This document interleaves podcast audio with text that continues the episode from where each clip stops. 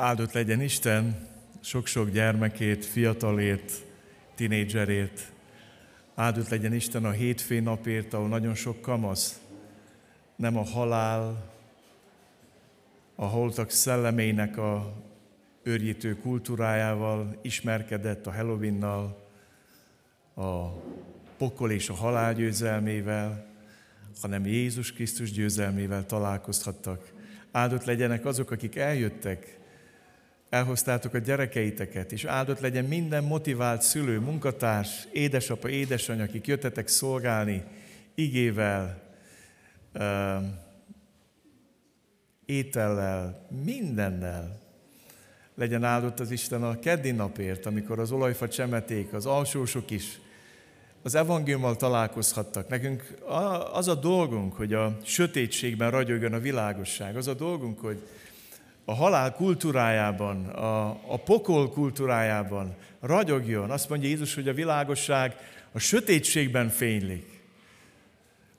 És annyira vágyom, hogy ma ez történjen, míg az ígét hirdetem, hogy ragyogjon az Isten világossága. Két heti kitérő után, a gyülekezeti tábor és a hálódonapi kitérő után, ami nem kitérő volt, hanem nagyon áldott alkalmak, megint folytatjuk az arándok zsoltárokat. És elérkeztünk a 125. zsoltárhoz. Azért különleges ez a Zsoltár, mert az egyetlen a Zarándok Zsoltár a 15-ből, amit Salamon írt. Ötöt vagy négyet Dávid írt, egyet meg Salamon. Tudjuk, hogy ő a szerzője. És mához egy hétre nem a 128. fog következni értelemszerűen, mert azzal foglalkoztunk, ha emlékeztek, a családi nap, amikor meghívtuk az óvodai szülőket és a család élet boldogságáról szólt a 128. Zsoltár. Úgyhogy már az egy hétre a 129. Zsoltárt olvassátok el, erről fog majd Révész László testvérem tanítani és szólni. Mielőtt olvasnám a 125. Zsoltárt, engedjétek meg, hogy egy néhány bevezető gondolatot mondjak. Közben nézem, hogy jó, megvan, megvan a léptető. Azt a címet adtam ennek a Zsoltának, hogy hegymenet a házépítéstől az otthon teremtésig. A kettő között óriási különbség, majd meg fogjuk látni. És nagyon fontos, hogy a mi gyülekezetünkben ne házépítők legyenek csupán, hanem otthon teremtők. Azok a családok, akik jól érzik magukat a házukban, otthon érzik magukat benne. Az a gyülekezet, amelyik jól érzi magát a saját közösségében, nem csak az imaházban, hanem a testvéri kapcsolataiban, az egy lelki otthon, egy szellemi otthon, Isten családja. És ahhoz, hogy ezt a Zsoltárt erősebben érzékeld, vagy jobban elérje, megérintse az inger küszöbödet, meghívlak egy picikét arra, hogy próbálj most egy picikét a zsidóság fejével és szívével gondolkozni, mielőtt olvasnánk. Ez a nép mielőtt nagy nép lett volna, Ábrám megígérte, hogy nagy népet támaszt belőle, és az ő utódjában, egy utódban, Jézus Krisztusban megáldja a föld összes nemzetségét, lekerült József révén Egyiptomba. És miután meghalt az a fáraó, aki Józsefet nagyját tette, akin keresztül Isten Józsefet nagyját tette, utána olyan fárók jöttek, akik megnyomorították ezt a népet, és 430 évükük rabszolgák voltak. Mindenüket más határozta meg. Egy halálos kultúra vette őket körül. Mindenféle módon szorongatták, nyomorgatták, a végén próbálták a fiúgyerekeiket megsemmisíteni, hogy teljesen asszimilálják, beolvasszák Isten választott népét az egyiptomi kultúrába. És Isten ebben a korban, ebben a gyilkos, halálos kultúrában megengedte azt, hogy megszülessen Mózes, és életben maradjon és a fára udvarában nőjön fel, és 40 évi jelenformáló, pusztai pásztorság után kihozza ezt a népet a fogságból. Tehát amikor a mai ígét olvasod, akkor gondolj bele, hogy ennek a népnek a, bele van égetve a gényeibe az a 430 év rabszolgasság, ami, amit nem lehet kitörölni. Mai napig, amikor a páskát ünnepelik a széderesten, felteszik a kérdést, hogy miben különbözik ez az éjszaka többitől, mindig úgy mondják, rabszolgák voltunk. Nem azt mondják, rabszolgák voltak, rabszolgák voltunk Egyiptomból, és kihozott minket az örökkéval erős karra.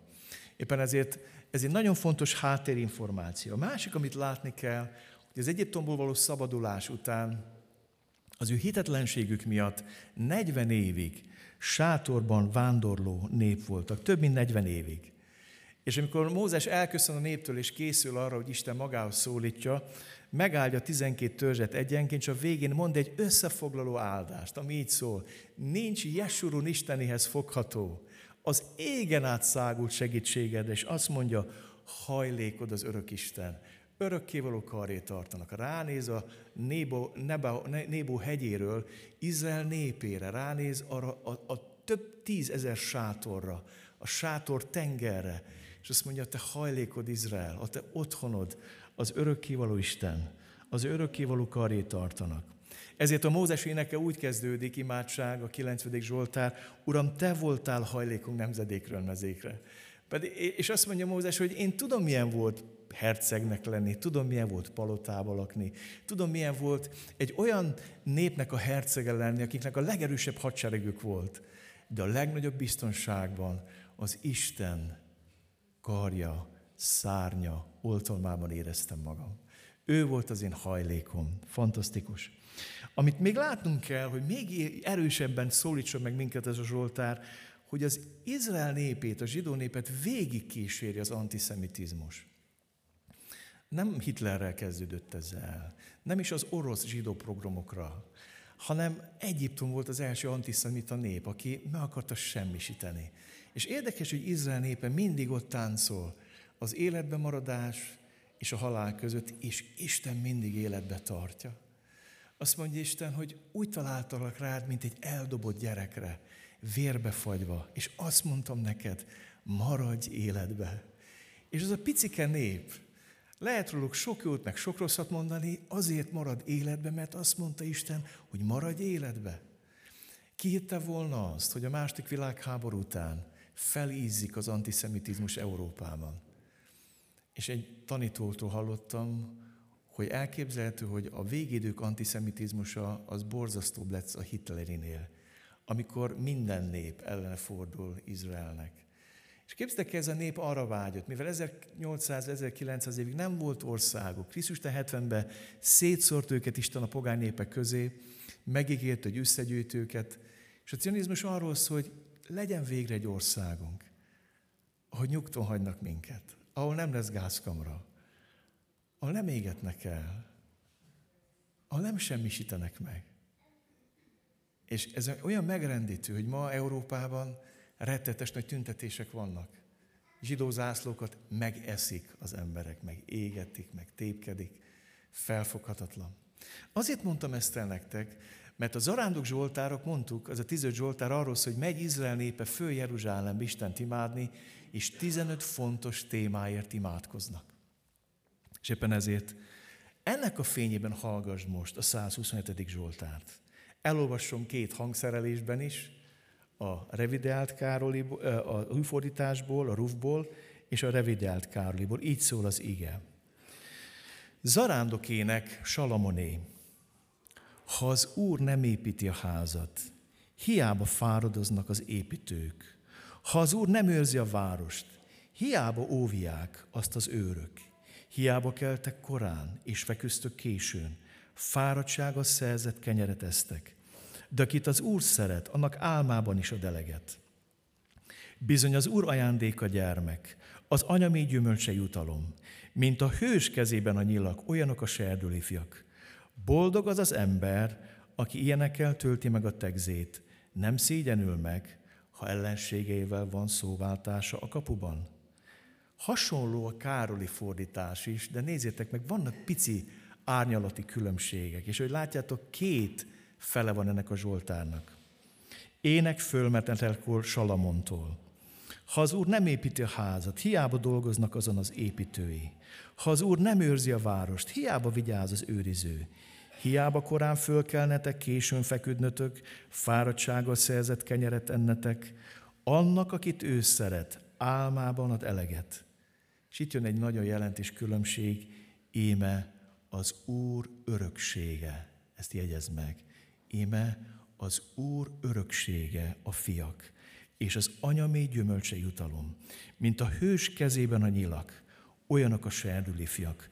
Boldog ember az, aki ilyenekkel tölti meg tegzét, nem szégyenülnek meg, ha ellenséges szólnak a kapuban. Úr Jézus Krisztus, Te vagy a testélet ége, Te vagy az a kenyér, ami mennyből szállt alá, és életet ad ennek a világnak. Azért jövök hozzád, könyörgök hozzád, hogy tedd ezt, életet adó kenyér ezt a Zsoltárt ma. És kérlek, hogy beszélgess velünk, formálj minket, jár köztünk, ahogy énekeltünk. Ha kell, incs meg, ha kell, fegy meg, ha kell, adj mély bűnbánatot, ha kell, bátoríts meg, Uram, de jöjj és áradjon a te lelked az ige alatt, az ige hirdetés által is. Amen. Ugye már mondtam nektek, hogy ez az egyetlen Salamonnak tulajdonított Zsoltár, nincs, e, e, e, e, zarándok Zsoltár. És ezt fontos tudni. Azt olvastuk, hogy zarándok ének Salamoné, ének fölmenetelkor Salamontól. Az, hogy még mélyebbre menjünk ebbe a Zsoltárba, és megértsük ennek a Zsoltárnak a feszültségét, mert van egy első fele, meg van egy másik fele, és a kettő között van egy nagy feszültség az meg kell értsük Salamont, az ő személyét, hogy mikor is írhat ezt a Zsoltárt, meg mi váltotta ki belőle azt, hogy ezt a Zsoltárt megírja. Salamon Dávidnak az meghalt fia helyett született fia. Volt neki egy fia, aki azért meghalt, Isten ítéletet tartott Dávidon, amikor védkezett és elbukott. Aztán született egy másik fia Becsabétól, és Dávid nagyon odafigyelt erre a fiúra. Azt olvassuk a Bibliában, hogy sokkal jobban figyel, tanult a leckéből. Látta, hogy mekkora tragédia az, hogy elhanyagolt Absolont. Mekkora tragédia az, hogy királyként nem foglalkozott a gyerekeivel. És a Biblia arról beszél, hogy Dávid Salamont rábízta arra Nátán profétára, arra Nátán profétára, aki őt megintette, és azt mondta Nátán, te vagy az az ember, aki elvette az uniás feleségét, és az Istennek ez nem tetszik. Dávid teljes szívül megtért. És a megtérésnek az egyik jele, hogy arra az emberre bízta ezt a fiút, aki az ő életét megmentette, nem csak a, a, még nagyobb bukást, a kározattól is, a pokoltól, azzal, hogy megtérésre hívta őt Isten. És ez a Salamon lesz Dávid királynak az utódja. Elég zűrös körülmények között. És róla olvasok a következőket.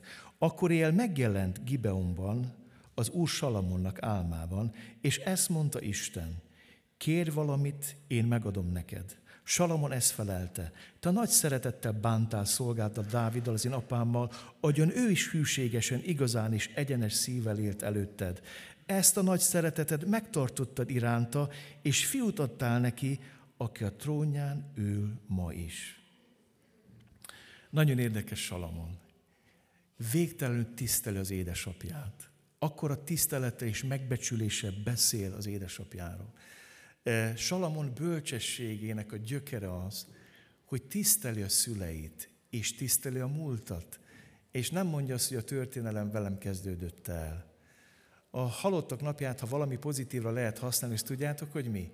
Hogy összegyűjtitek elhunyt szeretteiteknek a fényképét, és meséltek a gyerekeiteknek, a nagyszülőkről, a dédszülőkről, hogy rájönnek arra, hogy nem velük kezdődött a történelem, és nem is velük fog bevégződni. Hogy tanulják meg tisztelni az elődöket. Hogy ne legyenek gyökértelenek. Salamon nem egy gyökértelen király volt, mélyen gyökerezett az élete. Dávid Isten félő szívében. Tisztelte, volt egy helyes értékrendje. És volt egy helyes realitás érzéke. Gyertek, nézzük meg a folytatást. Most pedig, Uram, Istenem, apám, Dávid után királyá tetted a te szolgádat, de én még egészen fiatal vagyok. Nem értek a kormányzáshoz, és a te szolgád választott népet között van, amely olyan nagy nép, hogy meg sem lehet számolni. Nem lehet számba venni sokasága miatt. Adj azért a te szolgádnak engedelmes szívet, hogy tudja kormányozni népedet, különbséget téve a jó és a rossz között. Ki tudná különben kormányozni a te nagy népedet? Teljes mértékben tudatának van a felelősség súlyának. Érzi azt, hogy mekkora teher került rá, hogy fiatal, hogy nincs tapasztalata, az ő fia később azt mondja, az én kisujjam is vastagabb az apám derekánál, egy szörnyű ellentétje Roboám az apjának, annak is van oka, nyilván majd látni fogjuk, de különleges realitás, mennyi realitás érzék. És azt mondja, Uram, rájöttem arra, hogy az én édesapám titka nem az ő képességei voltak, nem a talentumai voltak, hanem a szíve. Isten azt mondja, hogy találtam szívem szerint való férfit. És Salamon belelátott abba, hogy az én édesapám sikere nem azért van, mert Isai gyermeke, mert, mert királyi törzsből származik, nem, nem, nem, nem, Juda törzséből, nem, hanem a szíve, engedelmes szív. Az apám a szíve miatt volt más. És hadd mondjak nektek valamit, mi, mi ezt az örökséget kéne továbbadjuk a gyerekeinknek. El tudja a gyereket mondani, hogy az én hívő szüleim azért mások, mint a többiek, a szívük miatt, mert engedelmes a szívük Isten felé. És azt mondja Dávid, vagy Salamon, adj a te szolgádnak engedelmes szívet. És nézzétek meg, ez a fajta hozzáállás mit vált ki Istenből? Tetszett az Úrnak, hogy ezt kérte Salamon. Figyeled? Tetszett az Úrnak, hogy ezt kérte Salamon, és nézd meg, mit vált ki belőle. Azért ezt mondta neki Isten. Mivel ezt kérted, és nem kértél magadnak hosszú életet, nem kértél gazdagságot, mennyit imádkozunk egészségét, mennyit imádkozunk gazdagságért, nem kértél ellenséged életét, hanem értelmet kértél, hogy törvényemnek engedelmesve tudj kormányozni, ezért teljesítem kérésedet. Olyan bölcs és értelmes szívet adok neked, hogy hozzád fogható nem volt előtted, és nem támad utánad sem. Sőt, azt is megadom neked, amit nem kértél. Annyira jó. Amikor a, a szívünk Istenért ég, és nem e világ dolgaért, hírnévért, karrierért, gazdagságért, megbecsülésért, mindazért, annyit tudunk ezért imádkozni, amikor azért ég a szívünk, ami Istennek fontos, akkor azt is megadja, amit nem kértünk. Itt a különbség, a szívben dől el, hogy az Isten kinek az imájára reagál érzékenyen. Ha te mindig a ráadást kéred, az olyan, mint az az ember, aki elmegy a boltba, megvesz egy cipőt, beteszik egy gyomorú reklámtasakba, és hazajössz, és a reklámtasakot húzod a lábadra. És abban gyönyörűs, hogy jaj, nézd meg, hogy micsoda szép szatyot kaptam ez a bőrcipőhöz. Nem is veszem fel a cipőt, inkább a reklámszatyorba fogok járni. Minket mindig a ráadás bűvöl el. Mindig ezt mondjuk, hogy Uram, de ezt kell, azt kell, ezt ad, azt ad. Azt mondja, mivel azt kérted, ami nekem számít, amit láttam az apádban is, a szívét néztem, akkor is, mikor elbukott, mert meg tudott térni, ezért megadom azt is, amit nem kértél. Olyan gazdagságot, dicsőséget adok egész életedbe, hogy nem lesz hozzád fogható senki király között. És figyeld meg, hogy amikor valaki így él, így imádkozik, akkor az élete az túlmutat önmagán. Megadta Isten. Az ő idében volt leggazdagabb Izrael kincstára, az ő idében történt a legtöbb építkezés, az ő idejében volt nagyon, hát mi nagyon sok mindent olvashatok a király krónikák könyvben, most nem sorolom fel, és a csodájára jártak az emberek, egyik ilyen csodálója volt Sába királynője. Amikor látta Sába királynője, Salamon nagy bölcsességét és a palotát, amelyet építetett, az asztalán levő ételeket, az udvari emberek ülésrendjét, a felszolgálók magatartását és öltözetét, a pohárnokait, valamint égő áldozatát, amit az úr házában szokott bemutatni. Salamon felvállalta hitét, és azt mondta a királynőnek, hogy figyelj, az, amit te itt látsz az udvaromba, az azért van, mert most elmegyünk a templomba. És azt én, én tőle kaptam. Ez nem én vagyok, ezt ő adta. Azt mondja, hogy a királynő volt az úr házába. Látta Salamont áldozni. Még a lélegzetés elállt, és ezt mondta a királynak, igaz volt, amit országomban hallottam dolgaidról és bölcsességedről, de nem hittem azoknak a beszédeknek, még magam el nem jöttem, és saját szememmel meg nem láttam.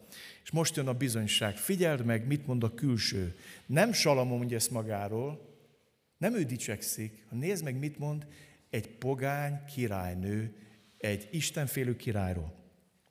Még felét sem mondták el nekem, bölcsességet és gazdagságot, felülmúj azokat a híreket, amelyeket hozzám eljutottak. És nézd meg a bizonyságot.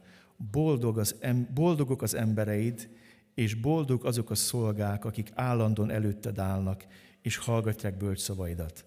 Áldott legyen Istened az Úr, aki kedvét lelte benned, és Izrael trónjára ültetett. Mivel az Úr örökké szeret Izraelt, azért tett királyát téged, hogy jogot és igazságot szolgáltass. Mikor Sába királynő látja ezt az egészet, és Salomon bizonyságot tesz, hogy ez nem, ez nem rólam szól, ez arra az Istenről szól, akivel találkozunk a templomba, akkor Sábak nem azt mondja, hogy áldott legyen Salamon, hanem áldott legyen Istened az Úr, aki kedvét lelte benned. Így indult Salamon. És hadd mondjam nektek, ez a, ez a Zsoltár második felére fog utalni, hogy mikor Salamonnak helyén volt a szíve, akkor helyén volt az értékrendje. De Salamon életében történt egy nagy törés. Abba hagyta azokat a harcokat, háborúkat, amiket az édesapja elkezdett. És elkezdett politikai alkokat kötni, és politikai házasságokat. És van egy pont, ahol Salamonnak a szívének az iránytűje összezavarodik. Salamon király sok idegen asszonyt szeretett, a fáró leányán kívül Moábiakat, Ammóniakat, Edómiakat, Szidóniakat, Hetitákat, olyan néből valókat, amelyekről ezt mondta az Úr Izrael fénak, ne keveredjetek közéjük, és ők se keveredjenek közétek, mert saját isteneikhez fordítják a szíveteket. Figyeled? Adj te szolgádnak engedelmes szívet. És azt mondja Isten, vigyázz, vannak olyan házasságok, olyan kapcsolatok, amik a szívedet el fogják fordítani tőlem a saját isteneikhez. És azt mondja az ige, ezekhez ragaszkodott Salamon szerelemmel. Ragaszkodott szerelemmel ezek a pogány nőkhöz, és ezek a pogány nők szép lassan megfőzték őt élve. Lassan megfőzték. És azt mondták, hogy Salamon, hát annyira kedves vagy, de tudod, hogy mi hiszünk ki pluralista társadalomban. Folytassunk párbeszédet, tudod? Meg hát mi elmegyünk veled Érzsmi templomba, de akkor építs nekünk is Aserának, Moloknak, Kemósnak, építs te is templomot nekünk. És akkor te meg eljössz velünk. És tudod, ez olyan szép, ez a kölcsönös elfogadás, ez a vallásos katyvasz, ez olyan jó lesz, ez a langyos, vallásos katyvasz. És szép lassan összezavarodik Salamon szív. És nézzétek meg a folytatást. Feleségei elfordították a szívét. És majd nézd meg, hányszor használja az ég a szívszót. Így történt, hogy Salamon szívét feleségei vénységére más istenekhez fordították, és szíven nem maradt teljesen isteni az úré, mint volt apjának, Dávidnak a szíve, mert Salamon astóretet, a Szidóniak istenét, és Milkómot, az Ammoniak bálványát követte. Így olyan dolgot tett Salamon, amit rossznak lát az úr, és nem követte olyan hűséges az urat, mint az apja Dávid. Akkoriban Salamon áldozóhalmot épített Jeruzsálemben szembe levő hegyen. Kemósnak, a Moábiak bálványának, és Moloknak, az Ammóniak bálványának. Bizonyára emlékeztek még, hogy a Molok oltárán kapaszkodjatok meg, a Molok oltárán gyerekeket égettek el. Ember áldozat volt. És az a Salamon, aki a mai Zsoltára azt mondta, hogy bizony az Úr öröksége, az Úr ajándék az gyermek, amikor helyén volt a szíve, így gondolkodott, mikor kihűlt a szíve, és betorzult az élete, akkor semmi nem számított. És kedveseim, ez a halál kultúrája, a halálnak a lejtmenete. És Salama rákerül erre a lejtőre, és nincs megállás. És az a szomorú, hogy Roboám a fia ezt a halálos kultúrát viszi tovább, nem az édesapja életének az elejét, amikor még teljes szívvel az urat követte. És lehet azt mondod, hogy de miért kell erről ennyit beszélni? Azért, mert akkor érted meg a 127. Zsoltárnak a, a lényegét, a mélységét, ha megérted Salomonnak a szívét. Fontos látnod azt, hogy a szív bálványai hamis értékrendhez vezetnek. Szembefordul Salamon az élettel. Teljes mértékben. És nézzétek meg, a fia viszi ezt tovább, és mikor a fiához oda mennek, Jeroboám Izrael egész gyülekezetével együtt eljött, és így beszélt Roboámhoz, apát súlyos igát rakott ránk. te azért most könnyíts azon a súlyos szolgálaton, és nehézigán, amelyet apát ránk rakott, akkor szolgálunk neked. Amikor Salamon kezdte a királyságot, az emberek voltak a fontosak, és az emberek jóléte. Amikor befejezte a királyságot, a hírnév, a karrier, az élvezetek, a szexuális gyönyörök, minden áron, gyermekek beáldozása, építkezések, épületek, gazdagság, függőkertek, paloták, ez vált a fontossá is, nem Isten. Amikor oda kerülsz az Isten helyre, és azt mondod, ezt én hoztam létre, nem Isten adta ajándékba, az a bukásnak a, a meleg ágya. És olyan rettenetes ezt látni. És a, jel, a Roboámhez intézett kérés arról szól, hogy Izrael népe nyög. Gyakorlatilag rabszolga Izrael népe az ígéret földjén, a Kánán földjén, Salamonnak a rabszolgája. Mert amikor megsötétedik a szíved, amikor elhagyik a szíved az Istentől, akkor felborulnak az értékrendnek. Akkor mindenben pénzt látsz, hideg logikával gondolkozol, eltűnnek az emberek, a haszon lesz az egyetlen érték, a hírnév, a karrier, elvesznek az értékek. És betorzul az értékrend. A ház és az ingatlan fontosabb, mint annak lakói. Van egy kedves barátom, aki most már a mennyben van. Egy ezermester volt, négy gyerekes apuka. Épített egy házat, és mielőtt befejezte volna, eladta. És kérdeztem, hogy miért adtad el, Misi? És azt mondta, úgy éreztem, hogy lesz házunk, de nem lesz otthonunk. Az egész életem e körül forgott, hogy fejezzem be. És egyszer azt vettem észre, hogy megy tönkre a feleségem, mennek tönkre a gyerekeim, és inkább eludom, és beköltözök egy kisebb házba, hogy ne legyen nagy házom, de legyen otthonom. Amikor a ház és az ingatlan fontosabb, mint annak lakói.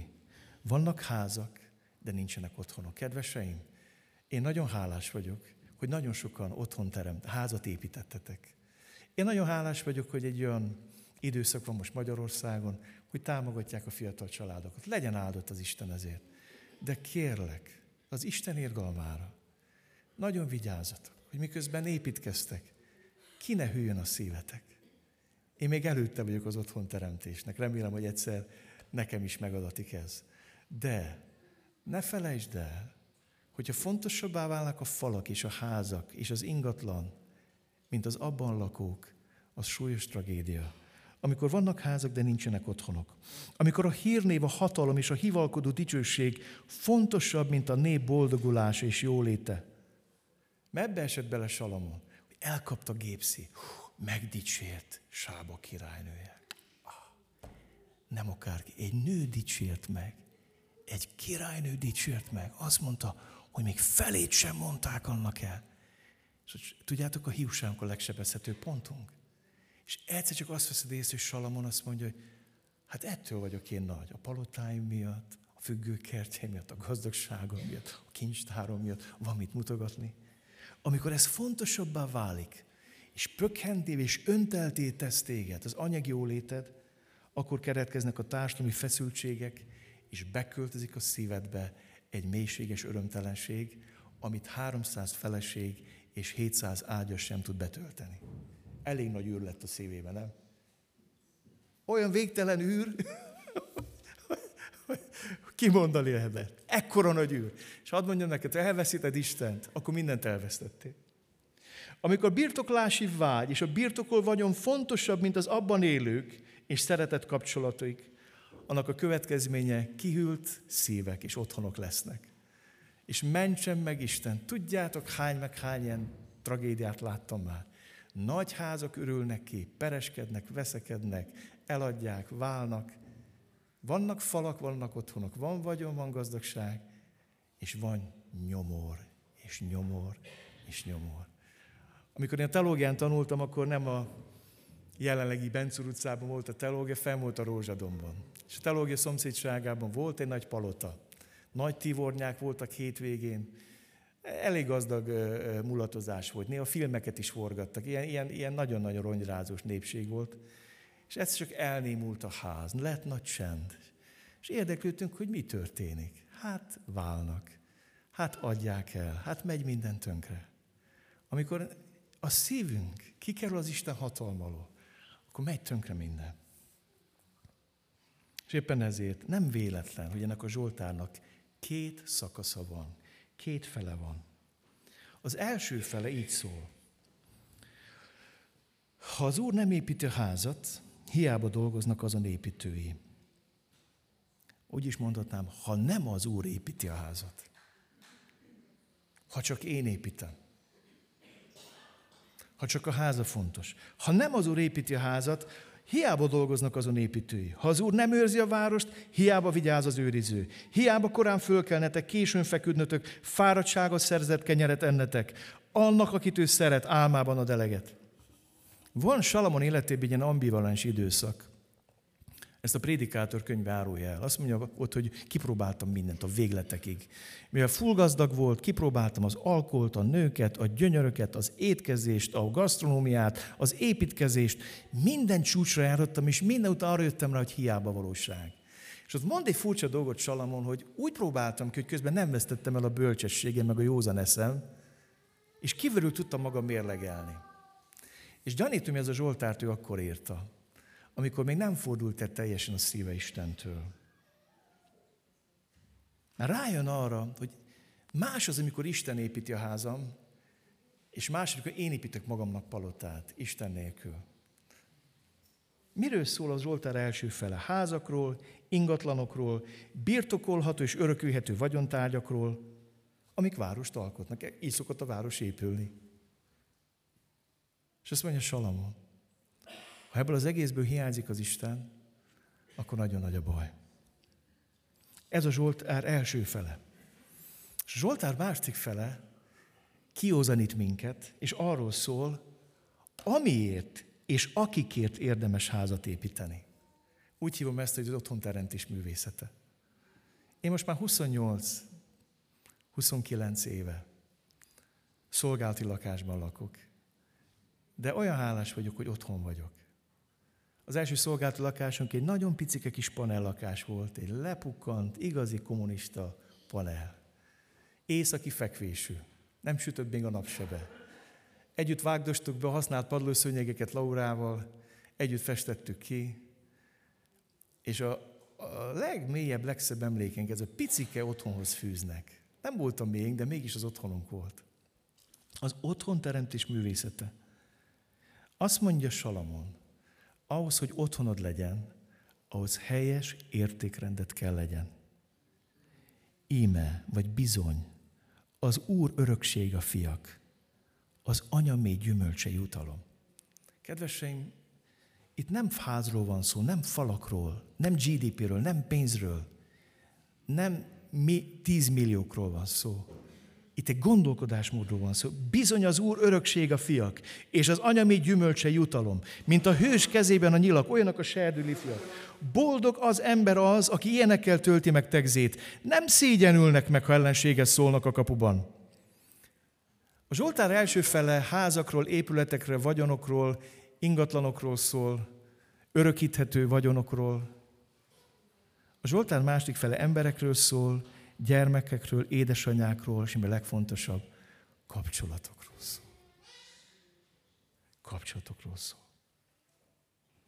És elközt mondjam nektek, amikor a szívünk megtisztul a bálványoktól, akkor kezd helyreállni az értékrendünk. És erre hív minket Isten az úrvacsor előtt. Isten szeretném a szívedet helyre tenni. Ne sél a számok a pénz bűvöletébe. Szóltam erről már három nap. Isten szeretne szíved értékrendét helyreállítani. És gyertek nézzük meg, mit mond a Zsoltár másik fele. Különös isteni kincs és örökség. Éme bizony az Úr örökség a fiak, és az anya mély gyümölcse jutalom. Egy olyan világban élünk, ahol az élet és a halál kultúrája ütközik. Néhány hete egy nagyon kedves lelkész barátommal beszélgettem, akik most várják a hatodik gyermeküket. A legnagyobb gyerekük 11 éves, eszméletlen festői képessége van, és jár tanulni. Gyönyörű festmények ki vannak rakva festménye a lakásba, megcsodáltam őket. És azt mondták, hogy eh, nagyon jó a tanárnő, nagyon sok jót tanított a lányoknak, de többet nem fog oda. És kérdeztem, miért? És elmondták, hogy ez a nagyon kedves idős tanárnő, a 11 éves kislának arról beszélt, hogy bizonyára a szüleinek meg kéne ismerkedni a fogámzásgátlás titkaival, meg az óvszerrel. Ezt mondja egy idős tanárnő, művész a 11 éves gyereknek, akit azért küldtek hozzá, hogy tanítsa meg festeni. Mert a gyerek elmondta örömmel is büszkén, hogy jön az ötödik kis testvérem. Halál kultúrája. Amikor minden pénzben mérünk, Korábban Pécset voltam a Kertvárosi Református Gyülekezetbe, kimentünk a város egy nagyon szép pontjára, egy ilyen kilátóz, egy ilyen filagóri alá, annak gyönyörű látszik az egész város. És leültünk beszélgetni a lelkésszel, és magyarázta nekem, hogy az, amit messze látsz, az úgy hívják, hogy ormánság. És mesélt nekem az ormánságról, ez a e, magyar-horvát határ mentén gyönyörű dombvidék, gyönyörű kazettás református templomokkal, és arról beszélt, hogy ezért 60-70 évvel az ottani lelkészek profétáltak. És arról mondták, arról prédikáltak, hogy ki fogjátok írtani magatokat. Hogy lakatlanná és elhagyottá fognak válni ezek a falvak. Tudjátok, hogy miért? Mert a maximum gyerek, amit vállaltak, az az egy. De inkább az se. Mert hát az örökség. Akkor megy tovább. Nem kell felezni. Nem tudom, értitek? És erről prédikáltak a régi elkészek. Rengeteg fiatal anyuka halt meg Kádár idején, meg Rákos idején, nem volt szabad abortuszra menni, és megoldották otthon. Elfertőztek az anyukák, azért, hogy a második gyerek ne szülessen meg. És nem csak a gyerek halt meg, meghalt az anyuka. És az egyik lelkész azt merte mondani temetésen, most már tényleg sírhattok, mert ti öltétek meg őt. Ti kényszerítettétek rá, hogy ne legyen még egy gyereke. Most már tényleg sírhattok. És akkor ment haza a temetéshez a pap, futottak el, hogy olyan tisztetes, mert ég a parókia. Valaki gyűlöletében hazarohant és felgyűjtött a parókiát. Azért, mert szembesítették ez az öngyilkos kultúrával. Ezek a faluk kihaltak. Hat ilyen falu van ott, totál kihalt, és azért nem halt ki, mert beköltöztek a romák. Semmi bajom nincs ezzel. Legyen áldott az Úr, hogy be, van, volt ki beköltözött, de kihaltak. Öngyilkos civilizáció, öngyilkos kultúra. Amikor saját magunkat számoljuk fel. És van egy nagy hazugság, hogy azt hiszük, hogy a szegénység a legnagyobb nyomorúság. Tudjátok, hogy nem így van. Nagyon sokat beszélgettem a nyáron nagynénéimmel, akik még élnek meséltek a gyerekkorukról. Milyen volt, mikor nagypapám elment, eljött Peste bányába, meg mit tudom én, hova jött, aztán, hogy, hogy el tudja tartani a családot. És megértettem valamit, amikor meséltek, hogy nem a szegénység az élet legnagyobb ellensége. Az élet legnagyobb ellenség a szeretetlenség. A gyerekeink nem a szegénységbe fognak belehalni, a jólétbe fognak belefulladni, és a szeretet hiányába fognak belehalni. Jegyezzétek meg, a gyermekáldás legnagyobb ellensége nem a szegénység. És nem mondjátok ilyet. A gyermekáldás legnagyobb ellensége nem a szegénység, hanem a szeretet hiány. Egy gyerek, ha 5-6-7 gyerekes családban nő fel, és nem jut neki annyi, nem fog meghalni, ha kap szeretetet de bele fog halni az egyke, és bele fog fulladni a jólétbe, ha nem kap szeretetet. Nagyon fontos megértenünk ma valamit. Azt mondja ma ége, Isten öröksége, felfogod? A mindenható Isten azt mondja, a legnagyobb dolog, amit adhatok neked, azt tudod mi? Élet. Amit kaptál tőlem, és amit továbbadhatsz. Éppen ezért azt mondja Salam, amikor helyén volt a szíve, amikor nem a palotákban, meg a nőkben, meg az élvezetekben, meg a szexuális orgiákban gondolkodott, amikor még volt normális feje. Rájöttem arra, hogy az Isten öröksége, a gyerek, az élet, örökség. És tovább megy Salomon, és azt mondja, hogy a legnagyobb fegyver is ez, mint a hős kezében a nyilak, olyanok a serdül ifjak. Boldog ember az, aki ilyenekkel tölti meg tegzét. Azt mondja Salamon, ez fegyvertény, ez erő. Hát kedveseim, nem létező emberek nem tudnak birtokolni egy országot. Nem létező emberek nem tudnak benépesíteni várost. Mi szíthatjuk a muszlimokat, meg mondhatjuk, hogy ők szaporodnak, de bizonyos értelemben istenfélőbb életet élnek, mint a keresztény Európa. A maguk bálványai koltárán. És mondjuk, hogy meg fogjuk védeni. Nem fogjuk megvédeni, mert nem létező emberekkel nem lehet megvédeni semmit. És senkit. Megölt magzatokkal nem lehet megvédeni országot, várost.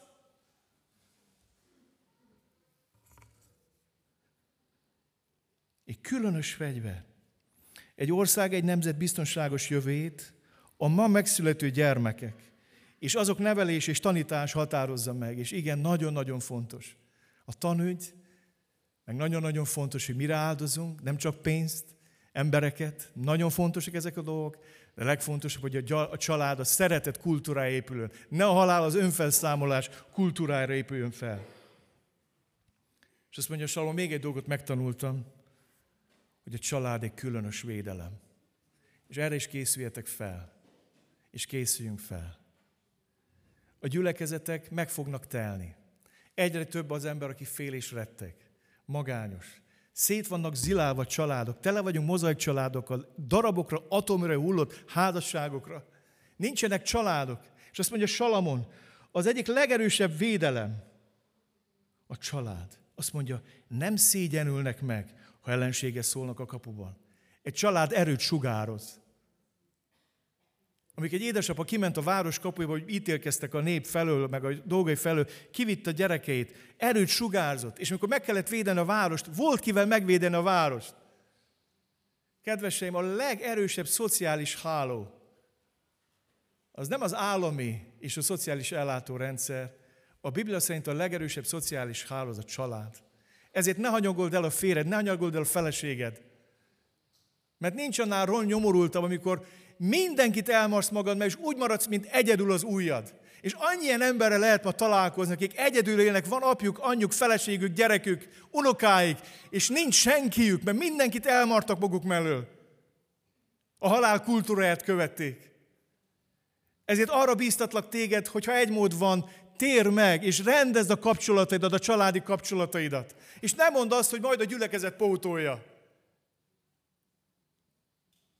Én tudom, amit Jézus mond, hogy az az én anyám és apám és testvérem, akik hallgatják és cselekszik az atyám akaratát, de azt is meg kell értened ma délelőtt, hogy amennyire lehet, Jézus azért is meghalt, hogy ő sebeiben meggyógyuljunk, és a családi kapcsolatunk gyógyuljanak.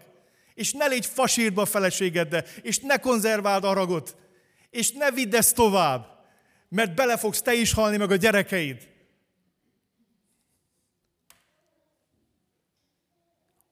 A legerősebb szociális háló és védelem a család.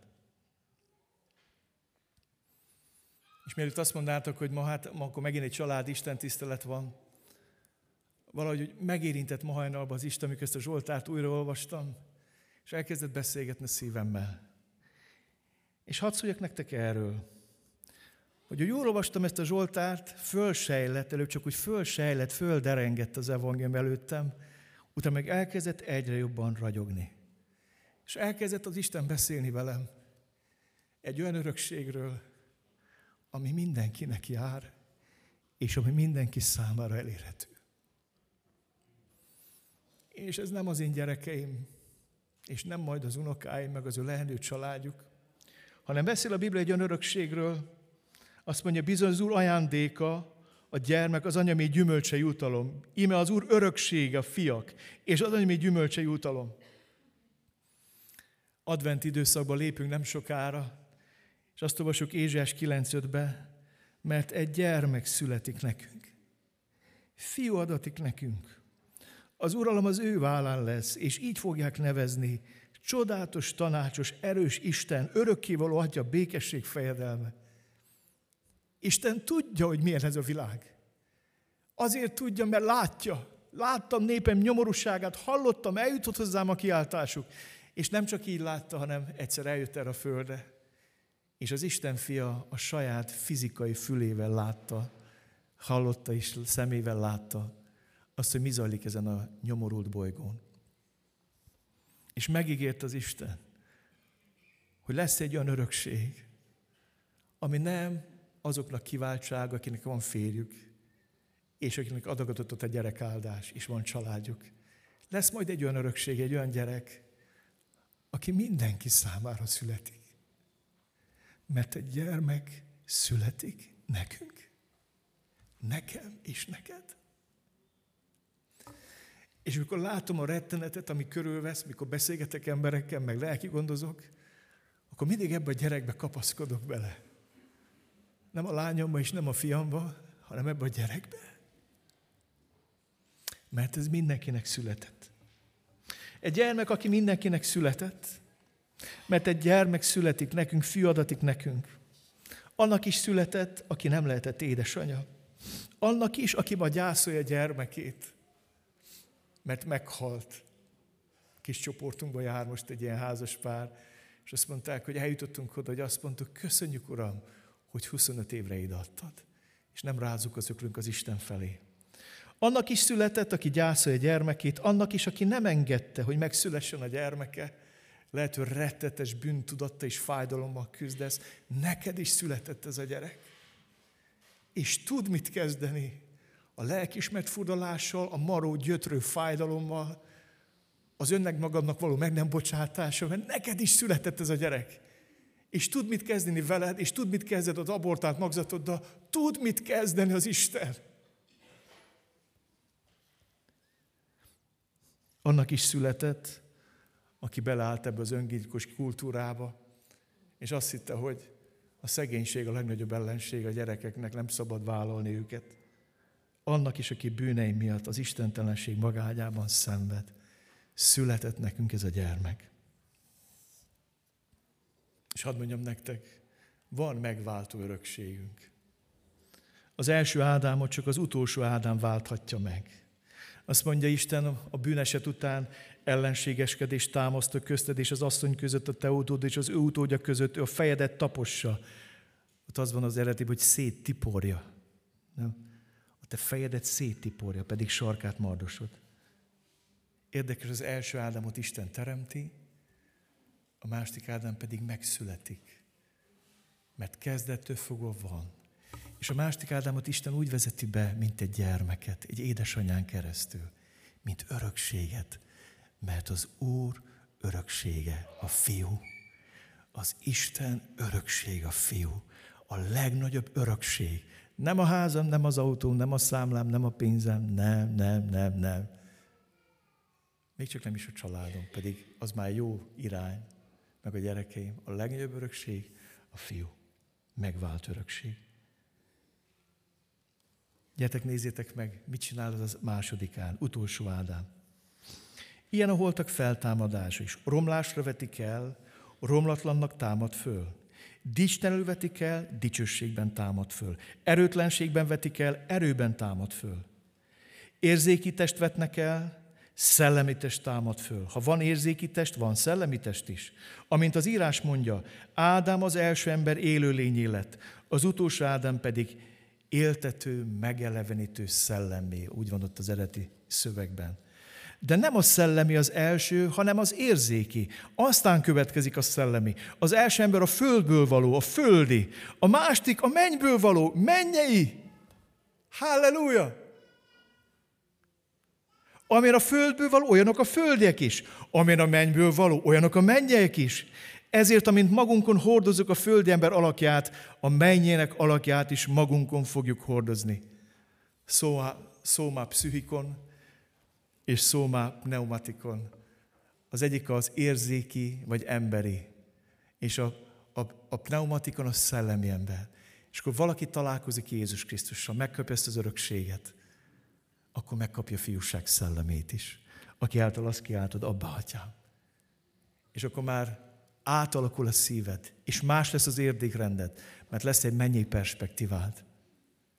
És tudod azt, hogy az, aki föltámasztotta fiát a halálból, romolhatatlan testbe, az téged is fel fog támasztani. Szóma pszichi, e, e, e, pneumatikon. Olyan tested lesz, olyan testünk lesz, mint Jézusnak. És a szóma az nem szárksz, az nem az a lebomló hústest, ami nem örökölt Isten országát, hanem az az, akitől te e, Csaba vagy, e, Tünde vagy, Gyula bácsi vagy, Zoli vagy, amitől nem lehet téged összetéveszteni mással, nem lehet téged összekeverni mással. És most már egészen a végé vagyunk, és készülünk az úrvacsorára. Ezért Jézus nagyon nagy árat fizetett, hogy a szíved meggyógyuljon. Nézd meg, milyen árat fizetett. A kereszt Jézus otthontalanságának és otthonra találásának a helye. Három óra tájban Jézus hangosan felkiáltott. Éli, éli, lamassabaktáni, azaz én Istenem, én Istenem, miért hagytál el engem? Ez volt az ára, ami beteg szívünknek. A halál kultúráját a kereszten törte meg az Isten. Halált látott a halhatatlan. Azt mondta valaki, Jézus halála nagyobb csoda, mint a feltámadása, hogy a halhatatlan Isten halált látott azért, hogy kiemelje minket a halál kultúrájából, az önzés kultúrájából, az épületek, a házak, a számok, a, a vagyon, az örökség nyomasztó, öngyékos civilizációjából, és helyre tegye szívünket. Én Istenem, én Istenem, miért hagytál el engem? A fiú megkóstolt az otthontalanságot. És számomra az otthontalanság, tudjátok, nem az volt, hogy nincs felettem fedél, hanem az, hogy nincs apukám. Ez az Isten fiának az otthontalansága. És drága édesapák, mondom magamnak és nektek, a gyermekeinknek a legnagyobb otthontalanság, ha nincs apukájuk, és nincs anyukájuk. Nem az, hogy nincs berendezett ház, mire nősül. Ne. Nem az, hogy nem tudom, milyen luxusban nem tud élni. Ne. Jézus otthontalansága.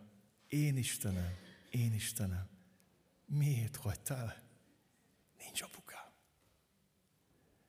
Ezért kiáltott a Gecsemáné kertbe, hogy ha lehet, ezt ne, ezt ne csináld meg velem, atyám. De van folytatás. Ekkor Jézus hangosan felkiáltott, atyám, a te kezedbe teszem le a lelkem. Halleluja. És a bízalom oda tette a lelkét az atya tenyerébe. Azt mondják, hogy ez egy idézet a 31. Zsoltárból. A zsidó kisfiúkat ebből a Zsoltárból tanítják lefekvéskor imádkozni. És a zsidó kisfiú megy lefeküdni, fogja a kispárnáját, akkor az anyukája elmondatja vele ezt a mondatot. Kezedre bízom lelkemet, te váltasz meg engem. Uram, igaz Isten. Hogy mekkora szükség van ma erre Izraelben, de mekkora szükség van ma a te szívedben, hogy ez lenne a kis párnád, mikor lefekszel, kezedre bízom lelkemet, te váltasz meg engem. És akkor is te fogsz megváltani, amikor úgy teszem le, hogy itt már nem emelem föl.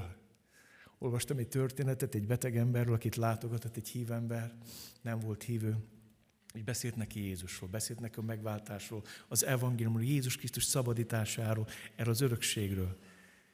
És eljutott a hitre, és azt mondta, tudod mit? Kérdezte, de hogy, hogy tudjak én benne hinni? Azt mondja, képzeld el, hogy mikor én elmegyek, itt ez a széken, ami ültem melletted, itt van Jézus, és szólítsd őt meg, és kiálts hozzá. És azt mondják az orvosok, hogy mikor meghalt, volt egy megrendítő furcsa dolog, hogy nem az ágyban halt meg az az ember, hanem letérdelt a szék mellé, és oda tette fejét a széknek a ülésére. Mert azt mondta neked az ember, hogy amikor nagyon el vagy sügedve és nagyon félsz, akkor tudd azt, hogy itt van Jézus. És oda bízhatod magad rá. És mondták az orvosok, hogy nagyon furcsán halt meg. Nagyon furcsa pozícióban. Nem értjük. Nem értjük.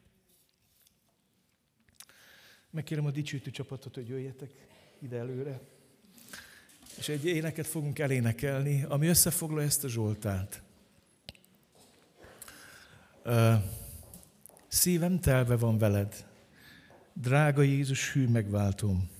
Hálát érzek mindazért, mit értem tettél, drága Jézus, hogy elhívtál és befogadtál.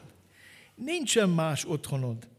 Karod óv átölel, csak nálad van lakhelyem. Jöjj közel hát, ölej most át, szükségem van rád.